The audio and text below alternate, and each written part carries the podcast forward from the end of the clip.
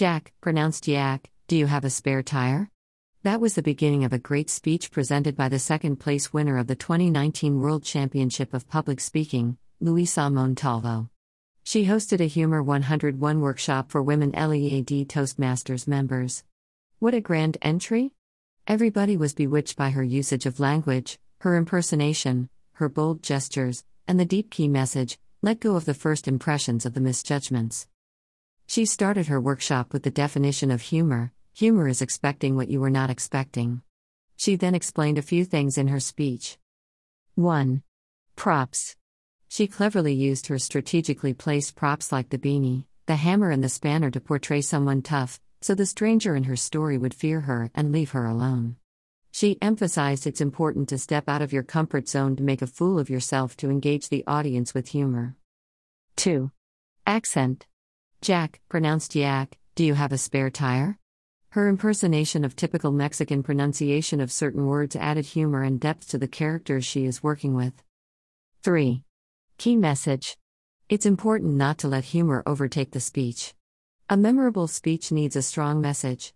Bring subtle humor in everyday life to the international competition stage can have dramatic effect when done right. And remember some of the most embarrassing moments could potentially be the most insightful topics. Luisa further shared a few useful tips on engaging humor. 1. Never laugh at your own jokes. Pinch yourself to remind yourself not to laugh while saying the joke, or think of something serious. She mentioned that comedian Dave Chappelle is great at laughing at his own jokes, but this is not her forte. 2. Use self deprecating humor. Self deprecating humor can be about looks, height, long hair, attire. In her speech, she attacked herself, her culture, her belief, and her language. People usually relate to what they can identify with. She pointed out her Mexican heritage in her talk and made people realize that there are several stereotypes that Mexicans usually associate themselves with enunciation of certain words, drinking on Saturday, wearing a cross necklace, etc. She ended up building those into the speech to attack herself. Avoid attacking the audience. Few comedians mastered attacking the audience, in her opinion. If that's your cup of tea, check out Don Rickles. 3. Use accent to build personality. She did a great job in her speech to include various accents about her Mexican fellow. She also pointed out that making jokes about pronunciation in the style of speaking can keep the audience in splits. 4. Time the audience's laughter. Audience's laughter often follows a bell curve. She recommends giving enough time for the audience to laugh and come in around one marked on the x axis in the graph below to ensure smooth connection. She ended with an informative Q&A, where I learned the most on mastering humor. Here are a few that the audience asked. 1.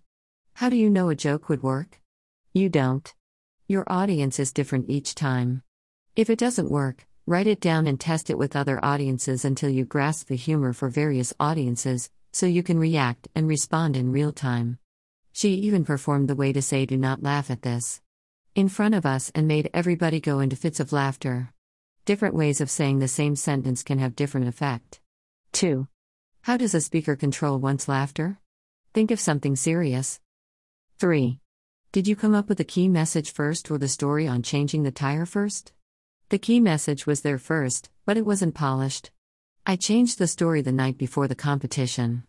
Changing the tires was a real story, but I added elements to it so it flows nicely with the story. 4. What pieces of advice do you have for people competing in the competition in August? Have your speech down solid. Do not run over time. Practice in front of as many people as possible. Don't get offended about evaluation. Ask why they don't think it's funny. Make sure it's appropriate on the global stage for different age group. Don't practice in front of your friends and family who always say you are the best thing ever. 5. How to find funny material. One member reminisced about the difficulty she had writing humorous speeches, and Luisa immediately stepped in by adding jokes she often read from magazines. She also suggested to think of an incident that you were truly embarrassed about and that tends to make a good story. And writing anything that makes you laugh is a good start to collecting material. 6. How do we prepare for tall tale competition? Need to have imagination. 7. How do you find out your strength? First thing first, ask what you are okay with. Are you okay with people laughing at you? Are you strong enough to admit what you are embarrassed about? Try pointing out the obvious and see if people laugh. Ask people why I'm funny or why I'm not funny. At the end of the session, all the participants were inspired by Luisa's authenticity, humor, and cleverness. Women LEAD Toastmasters encourages all readers to embed everyday events into talks and engage humor in their speeches.